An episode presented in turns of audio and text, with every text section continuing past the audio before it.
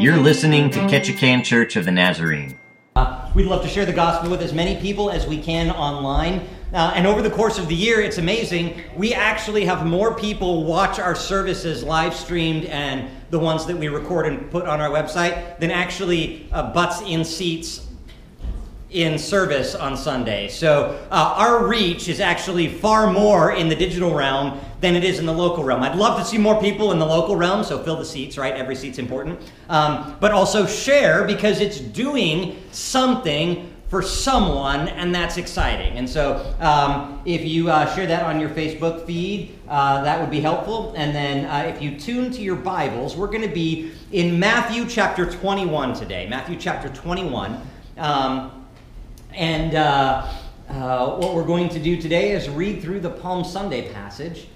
Um, and I'm going to get there. And here we go. Um, because this is the first of our Easter series. Easter series, three weeks long Palm Sunday, Good Friday, and Easter. Um, and we celebrate Palm Sunday uh, because it's the day that Jesus rode down on a donkey into Jerusalem to begin his Holy Week, his Passion Week, the week that he gave everything that he had for the world. Um, and so we started off by understanding the fact that Jesus uh, came to show us his kingdom, um, and uh, he did it in a way that didn't make sense to the rest of the world. I'm going to read um, the, the Bible passage for us, but I'm not going to have it on the screen. So you guys can follow along, but what I would love for you guys to do uh, is to listen to the story. And I'm going to read it from the message version. Um, and I have an image up here for you. Um, I don't know if you guys are familiar with this visual Bible. It's uh, the, I'm going to butcher the name, Wiedmann? I don't know. It, it, I don't. Okay. Um, but uh, a fast fact for you I went to the, the Bible Museum in DC this year, um, and they have this Bible on display. This is really just food for thought. Um, but uh, the Bible itself stands about this tall. Um, and the reason is um, it's an illustrated Bible, there's no words. This is what you might see, and each page is a square, hand drawn, and painted image that tells the story from the beginning of time, uh, you know, Genesis all the way to Revelation. And this, uh, when it lays out, it lays out I forget how long it is. It's like a mile long. I mean, it's in an immense amount uh, that he taped together this visual Bible. It's super cool. But this is the Palm Sunday image. Um, and so I thought you could just absorb the imagery and hear the story as I read it from the message version, because I think there's just beautiful poetry in it. Um, and so uh, this is Matthew chapter 21. Just let your senses and your imagination go wild here. The royal welcome. When they neared Jerusalem, having arrived at Bethphage on Mount of Olives, Jesus sent two disciples with these instructions Go over to the village across from you. You'll find a donkey tethered there and her colt with her. Untie her and bring them to me. And if anybody asks what you're doing, say, The Master needs them, and then he will send them with you. This is the full story of what was sketched earlier by the prophet. Tell Zion's daughter, look, your king's on his way, poised and ready and mounted on a donkey, on a colt, the foal of a pack animal. And so the disciples went and did exactly what Jesus told them to do. They led the donkey and the colt out, laid some of their clothes on them, and Jesus mounted it. Nearly all the people in the crowd threw their garments down on the road, giving him a royal welcome. Others, not having coats, cut branches from the trees and threw them down as a welcome mat. Crowds went ahead and crowds followed, and all of them called out, Hosanna to David's son! Blessed is he who comes in the name of the Lord, Hosanna in the highest. And as he made his entrance into Jerusalem, the whole city was shaken, unnerved. And people were asking, what is going on here? Who is this?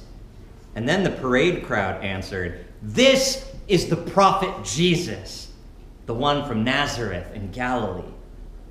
Now, Jesus went straight to the temple, and he threw out everyone who had set up shop in there, buying and selling. In fact, he kicked over the tables of the loan sharks and knocked over the stalls of the dove merchants. And he quoted this text My house is dedicated to be a house of prayer, but you have made it a hangout for thieves. Now there is finally room for the blind and the crippled to come in. And so they came in and they saw Jesus and he healed them.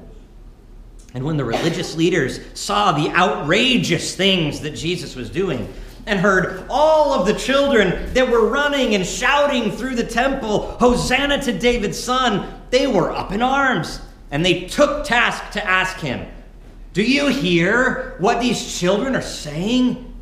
And Jesus says, Yes, I hear them. And haven't you read in God's word? From the mouth of children's and babies, I will furnish a place of praise. Fed up with them, Jesus turned on his heel, left the city for Bethany, where he spent the night. Picking up in verse 23, when he came back to the temple, he was teaching. And the high priests and leaders of the people came up to him and demanded, Show us your credentials. Who authorized you to teach here? And Jesus responded, First, let me ask you a question. You answer my question, then I'll answer yours. It's about the baptism of John. Who authorized it? Did heaven authorize that baptism, or did humans authorize that baptism? Oh, the leaders were on the spot and they knew it. They pulled back into a huddle and they whispered to each other, Well, if we say heaven, he will ask us why we don't believe him. But if we say humans, then we're up against a rock and a hard spot with the people because they all hold John as prophet. They decided to concede that round to Jesus. We don't know, they answered. And Jesus says, Neither then will I answer your question. And this is the story of Palm Sunday. And I love how um, you kind of get more modern language in the message version, right? You kind of get this beautiful picture of uh, maybe less formal language and maybe more how it might have been conversationally spoken. Um, I, I love the imagery of Jesus coming in and seeing loan sharks because that's what they were. But you don't understand that when you read some versions of Scripture. It says money changers. That's loan sharks. People were being extorted in the house of God. And so Jesus is like, no loan sharks up in here, folks. And he just scattered everything everywhere. And can you imagine the sound of Jesus upending the loan sharks' tables? Coins went flying, birds went flying, people were screaming. It was not a calm moment in the house of the Lord, right? And then the children, right? Children were running amok everywhere, singing praises to God. And it was glorious chaos, and Jesus loved every moment of that beautiful chaos, right? So I want us to, to really understand that picture that this wasn't worship, but this was beautiful chaos worship, right? Okay? And, I think Bob read the passage earlier that if, if the people didn't worship, then the rocks would cry out, right? Because God will be worshiped right? And so uh, we should be the ones worshiping him. Let's not let the rocks do that. Let's let us do that. And so uh, we're going to look at what this means for us today. Uh, and the idea is that on Palm Sunday, Jesus came to show us his kingdom. And he came as king. So he came to show us what his kingdom will look like. When the king comes somewhere, he brings all of the authority of his kingdom with him. So he brings his entourage and he brings his power and he brings his ruling and he brings his justice. And so when he entered Jerusalem, what he was doing was saying, I am now going to take my authority is king and I'm going to come to Jerusalem and I'm going to give you a picture. I'm going to paint a beautiful picture for you of what my kingdom is going to look like. Something that is going to give you something to hold on to when things get rough in the next couple days, weeks, months, years, 100 years. You're going to have an idea of what my kingdom looks like so that you know there is something glorious coming. And we're going to unpack that this morning. The first thing that we need to know about uh, Jesus, I'm just going to use this, uh, is that in God's kingdom, in Jesus' kingdom, Scripture is fulfilled. Okay? Um, in Jesus' kingdom, Scripture is fulfilled. Uh, we, uh, we read it in the passage today that um, he wanted a donkey, and so it was basically like, I'm going to take your donkey. Um, and he took the donkey and he said, This is because it was written in the prophet the king will come on a donkey, right? Um, now, if you uh, read in the actual prophet, Zechariah, it says, Shout and cheer, daughter of Zion. Raise the roof, daughter of Jerusalem. Your king is coming. He's a good king who makes all things right. A humble king who rides on a donkey, just the colt, the foal, the baby. He's riding on a baby donkey. Okay? The king is going to come, Zechariah says, riding on a tiny beast of burden. Not this glorious white steed with shiny metal armor, no like pomp and circumstance, a baby donkey. Okay? This is not exactly what they were picturing. Uh, they were picturing a glorious king who would rescue them from Roman authority. And Jesus says, I have a slightly different idea. Uh, I'm going to rescue from the authority of sin. Uh, so I'm going to come humbly on a baby donkey. And what's interesting is um, this prophecy in Zechariah was written roughly 500 years before Jesus sat on that donkey. 500 years elapsed. And then it happened exactly how God said it would happen because God is who he says he is, and he does what he says he will do, and his kingdom is trustworthy. If he says he will do it, he will do it. It might take 500 years, it might take 2,000 years, it might take two seconds. We're not in charge of the timing, but what we are aware of is that Scripture will be fulfilled in God's kingdom, which means we can look back and go, man, the Old Testament is chock full of stuff about Jesus. I mean, you, I don't know how you feel about the Old Testament confession. I like the Old Testament more than the New Testament. If I can, can I say that? That sounds weird. Um, I love, I love everything about the New Testament. I'm not downplaying the New Testament at all. But the Old Testament is like, it um, highlights magazine. Do you guys reference what I'm saying when I say highlights magazine? It's like a kids magazine, and there's all kinds of puzzles in there, and there's Goofus and Gallant um, comics and whatnot. But there was this thing in the back where you had the picture and then the items up at the top, and you had to find those hidden items. Like that's like the Old Testament for me, and and and the key is just Jesus. Like find Jesus everywhere in the Old Testament, and every page you flip to in the Old Testament is pretty much something that's saying, "Hey, guess what, guys? Jesus is coming," and it's all over. I mean, you just it's everywhere in the Old Testament. I love the Old Testament so much for that because every page I turn to is like this talks about Jesus and this talks about Jesus and this talks about Jesus and um, and so if you're ever curious about what that might look like, I actually have a list of 365 Old Testament prophecies and their fulfillment in the New Testament. Uh, I would love to share that with you. It's not the be all end all. There are thousands and thousands and th- I think there's like 7,000 prophecies uh, about Jesus in the Old Testament and, and their fulfillments. It's crazy. Um, and uh, but I have a list of 365, one for every day of the year. It's a Bible study. It'd be fantastic. So if you're interested, let me know. Uh, fill out the contact card, say uh, Jesus Bible Study, and I'll get it to you. Um, all that to say, the Old Testament is all about pointing us to what God was going to do in Jesus Christ, and some of those things have been fulfilled. We can look at what was said in the Old Testament, look at what was said in the New Testament, and go, a plus B equals Jesus did it. Okay? But there are some things in the New Testament, right, that we can't look back with hindsight yet, right? We're still looking forward. And so we, we have this immense amount of trust that Scripture will be fulfilled. He's already said he would do a lot of things, and he's already done those things. And so when he continues to say things like, I will make you holy, I will continually love you. I will forgive your sin. There is a place for you in heaven. Right? Scripture will be fulfilled. Right? So those are promises we can hold on to. The kingdom that Jesus came to tell us about is a kingdom that says Scripture will be fulfilled. If it's if it's in here, then this will happen. Right? And we can lay hold of this promise and rest and walk in this. This is exciting for us today, okay? That scripture will be fulfilled. Now, The second thing about um, God's kingdom that he came to show us is prayer. Jesus came to teach us about prayer on Palm Sunday. Um, we read um, in, uh, in Matthew chapter 21, I'm going to flip there here now. Matthew chapter 21, verse 13, if you're following along. Verse 13, and it says this It is written, My house shall be called a house of prayer.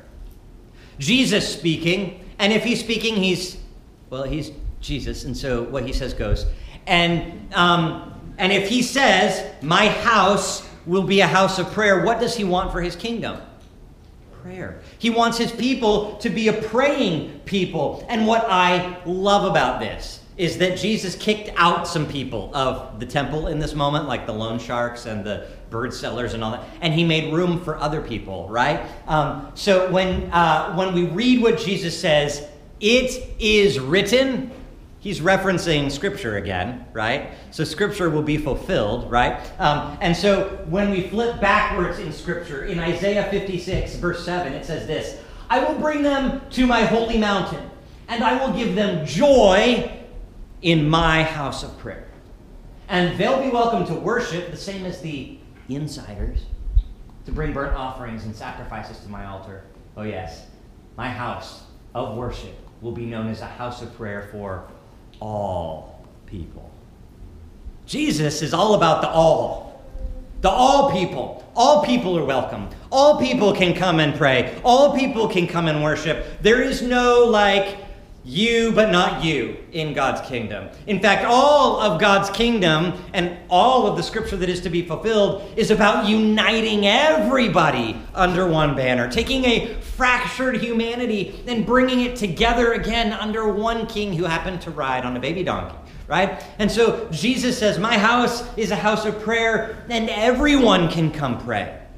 Everyone can come talk to me. Everyone can have a relationship with me. That's what he's saying. No one is excluded from relationship with me. Everyone can talk to me. You don't have to be a holy religious person that wears fancy robes and gets up at the crack of dawn and reads the Bible 23 and a half hours a day.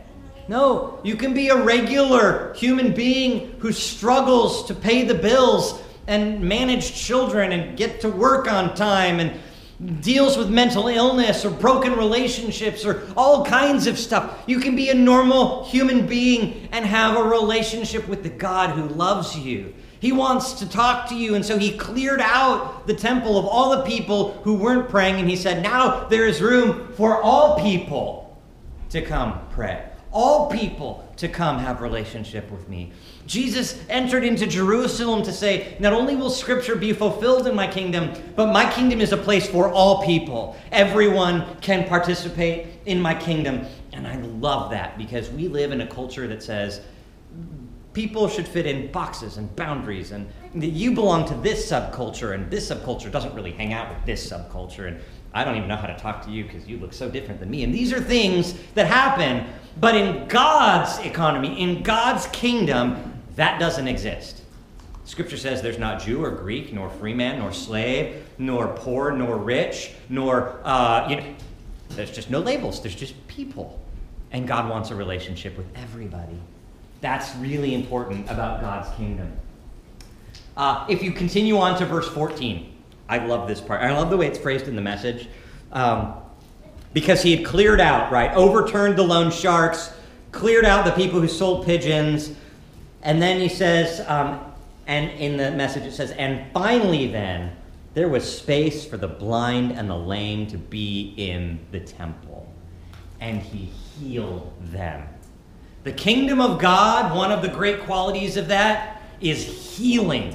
That is an amazing thing that we can only find in the kingdom of God. And I love this idea that Jesus had to clear out all of the other people to make room for the broken the brokenhearted and the blind and the lame and the deaf and the mute. And Jesus did all kinds of crazy, as the message says, outrageous things in the Bible. Do you know that he actually, you know that story where there's the blind guy and Jesus spits in the mud?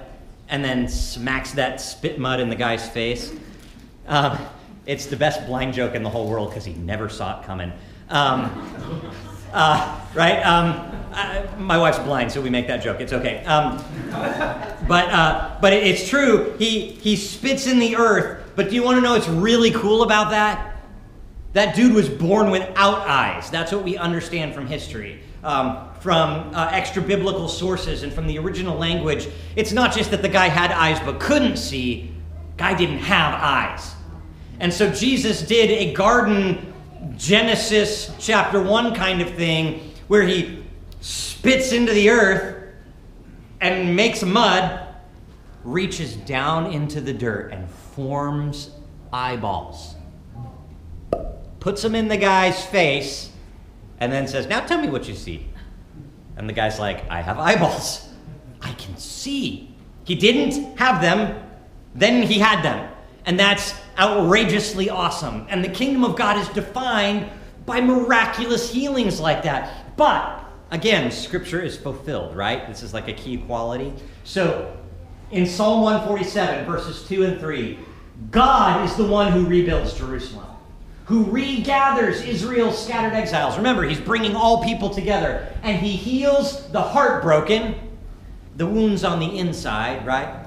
and bandages their wounds, the stuff on the outside. God is not just about physical healing, though that's one of the things that He can and does do. He's about the healing on the inside. That's the most important healing, right? The healing that happens in here, because what is inside a lot of time determines what we do and how we live, and who we hang out with, and our view of ourselves, and our view of others, and whether we walk like this or we walk like this, right? So when God heals the inside, suddenly we see ourselves as welcomed and loved and whole, and we have confidence, not because of who we are, but because of what God has done in us and through us. And this healing as part of the kingdom of God is one of the most amazing things.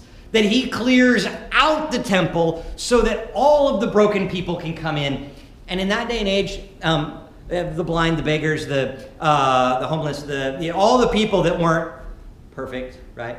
Normal, God fearing, looks like they got everything together people. Uh, the broken people weren't allowed in church. If, if you were a blind beggar, you didn't come into church, you stayed outside church. It wasn't a place for you in church. If you were lame, you know, people would put you near the front of the church. You could beg for alms You couldn't go in church. And Jesus says, What? This is backwards. I have come to heal people. So let me get rid of all the people who are doing wrong and sinning um, in this place. I'm going to just, they don't care about me or my kingdom. Let's move them out and make room for the people who desperately want healing, who desperately need healing. Now, some of those people could walk and could see and could hear, oh, but they needed it. Some of those people couldn't walk, and they were brought in. And scripture tells us Jesus healed them. Maybe y'all need a healing this morning. It might be physical, it might be emotional, it might be, um, I don't know, who knows what. There's a lot of stuff in this world that we carry bandages and wounds and baggage and all that kind of stuff. God's kingdom, Jesus came to heal and make us whole again. And he promises he can do that. Now, again, could be 500 years, could be 2,000 years, could be two seconds, right? We don't get to determine when, but we can trust that when God says, I will heal you, God will heal us. And part of the life that we live walking with Jesus is becoming closer and closer to Him as we um, spend time with Him in His kingdom and as we talk to Him through prayer and as we read His Word. And then, and part of that heals us just by hanging out with him, learning about his character and how good he is and how much he loves us. Part of that also aligns us with his will that sometimes healing happens after we've taken our last breath here and our first breath in heaven. And then we get this glorified body. And I don't know what that's going to look like, but mine's going to be a few inches taller with a lot more muscle, okay? Thanks for the laughter, right? That's true, though. We can all hope and dream. I don't know what he's got in store, but I put my request in More every hair. time. More hair? Thanks, Bob. um, so, so we have hopes and dreams, but we don't get to determine that. What we do get to know is that Jesus said he would do it. I will bring you to me one day, and you will experience no more pain and no more suffering and no more sorrow and no tears. So I hold on to that, that in Jesus' completed kingdom, I will be healed. Amen? Amen. Right? Um, and so that's exciting. Now, we take all of the excitement of Scripture being fulfilled and walking and talking with God and having relationship with him and being healed, healed. And then and then this aspect it all kind of bubbles and boils into this idea that there should be a full amount of worship in the kingdom of God.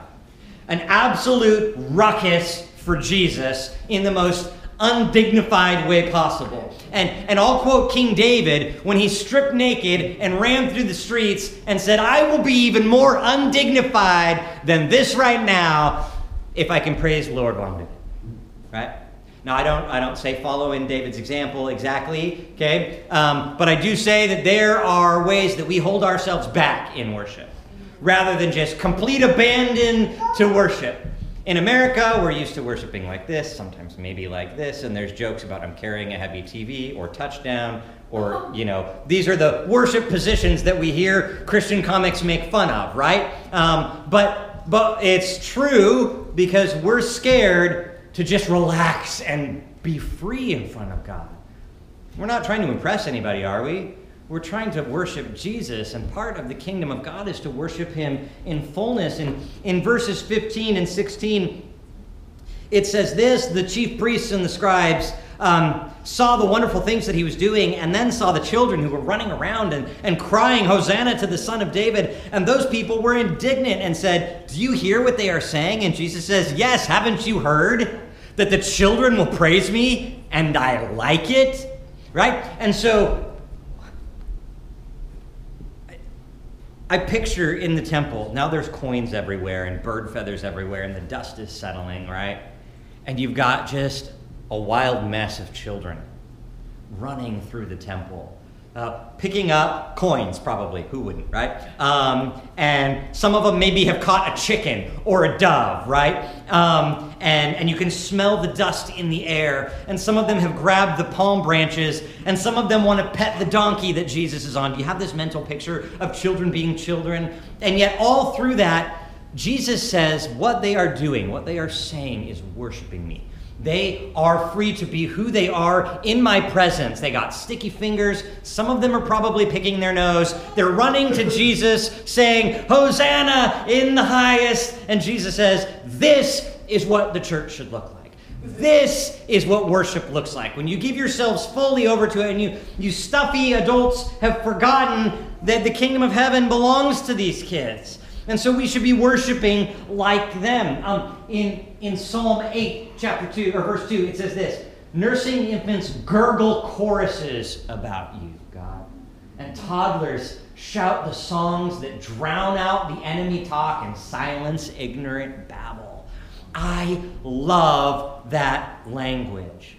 We know in Scripture that there have been moments when, even in the mother's stomach, babies have worshiped Jesus. John the Baptist leapt for joy when Mary showed up, and both of them were still in utero. And there was a little worship service going on in the stomachs here, okay? Um, because we should worship Jesus.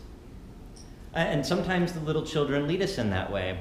And, and, and I love that. And so I want to challenge us, God wants to challenge us to worship more freely to have a little less adult and a little more kid in our worship, if that makes sense, right? To think less about what are other people going to think, and should have to go here, or how do I, mm, what am I doing? Don't think about it. Just, just worship. And if you worship calmly, but it's full in your heart, great. And if you worship best on your knees, do it. And if you worship best dancing, do it, right? Because we are to fully worship God in His kingdom, right? Now, the very last thing uh, that Jesus came to teach us about His kingdom on Palm Sunday uh, is in verses 20, uh, chapter 21, verses 23 through 27. And this is when the, the leaders challenged Jesus. They went up to him and they poked their finger in his chest. And they said, Who gave you the authority to teach today in church? Why did you upend everything the other day? Well, who are you? Where's your credentials? Show me your license to be here, is what they're saying. Prove you are who you say you are. And so he poses this very interesting question about God's authority. Because Jesus is smart, smarter than anybody else. And he says, I'm going to ask you a question about John the Baptist and his baptism. Did God ordain it or did mankind ordain it? And the religious leaders were very concerned at this point because they realized it's a trick question. If they admit that God ordained John the Baptist and his baptism, then they have to acknowledge that God has ordained Jesus. Because through the baptism that John the Baptist did on Jesus, the Holy Spirit descended on him, the voice came out. It was a miraculous kind of thing. And clearly, God said, This is my son, you should listen to him. So they can't say, Well, clearly God ordained it, because they don't want to admit Jesus has the authority. On the other hand, they can't say, Well, humans ordained it, because the entire crowd that has seen eyeballs be formed out of dust and limbs made to walk and um, all kinds of outrageous miracles, the whole crowd would say, But John is the prophet and Jesus is the guy. And, and they would have a mutiny on their hands. And the religious leaders were, if nothing, about order, calm. This is how we do things. Don't break from the structure. Children don't talk in church. And we keep the beggars outside, and this is how we do things. And so they couldn't, they couldn't cause chaos, but they couldn't admit that God actually had authority in their lives. And so they said, "Yeah, we're just not going to answer this one." And Jesus says, "And I'm not going to tell you where my authority comes from." And it was the subtext of the conversation. We don't want to admit that you're God. Well, guess I don't have to admit it to you because you've already admitted it to yourselves. If you can't say it out loud, we'll just let what has happened stand for itself. God's authority is unparalleled, unrivaled. Yes, he came on a baby donkey. Yes, he would be turned over. Yes, he would die. But he did all of that under his own authority. He did it willingly, freely. He chose to do this. This was his plan from the beginning of time. And we've been reading Genesis, right? We've been going through Genesis for a couple weeks.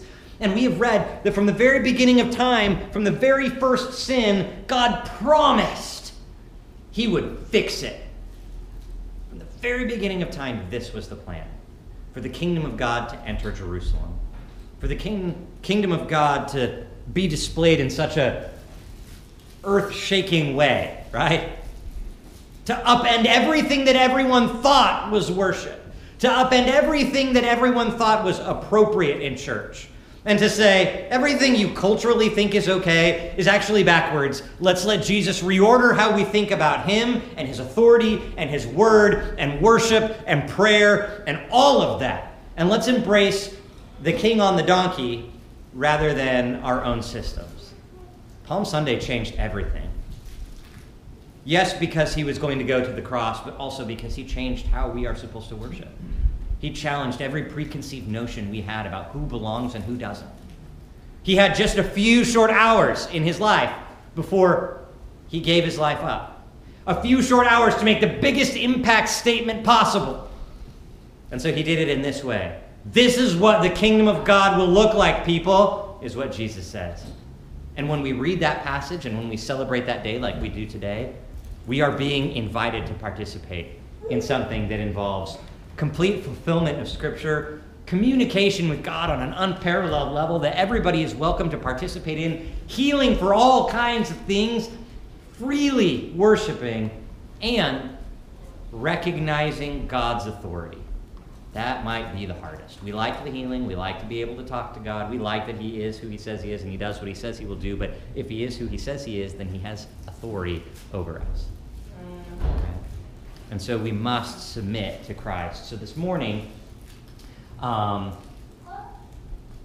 this is the verse we'll close with. Remember your history, your long and rich history. He's speaking to Israel, but think about your own life too. I am God, the only God you ever had or ever will have. I am incomparable and irreplaceable. This is the God we worship. This is the God who came on a donkey, a baby donkey. This is the God who would go willingly to the cross and die in our place for our sins and rise again on the third day. This is Jesus. So, this morning, as the worship team comes and leads us, I want to challenge you from Scripture to embrace the kingdom of God that He brought to earth, to, to walk in the ways that He has taught us to walk, to freely worship in a way perhaps you haven't ever. I don't know. To, to forget the people around you and focus on Jesus and Jesus alone. To become one of those children that runs to Him with sticky popsicle fingers and the sniffles and uh, a, a, a, scraped knee and all of the excitement of what is about to happen because Jesus is here. That is what we are to be Jesus. Children running to the kingdom of God, saying, Oh, I can be here. You love me. You've promised me good things. I will submit to you. Let's pray. Father, um, we love you. We love you for who you are. We love you for what you've done. We love you for what you continue to do for us. We love you because of all of the ways you've poured out in Scripture your truth. As we worship you now, would you help us really worship you? For the first time, give us new eyes and a new voice and even a new body to worship you with in this moment. Let's lay aside the things that hinder us, as Scripture says, and run this race in this kingdom for you and for you alone. Give you the honor and the glory and the praise, and as the children's Bible says, all of the hip hip hoorays, because it is you alone. You are incomparable and irreplaceable. And we love you and worship you this morning. In your name we pray. Amen. You've just heard a message from Ketchikan Church of the Nazarene. To learn more about our church or to support our ministries, you can visit ktnnaz.org.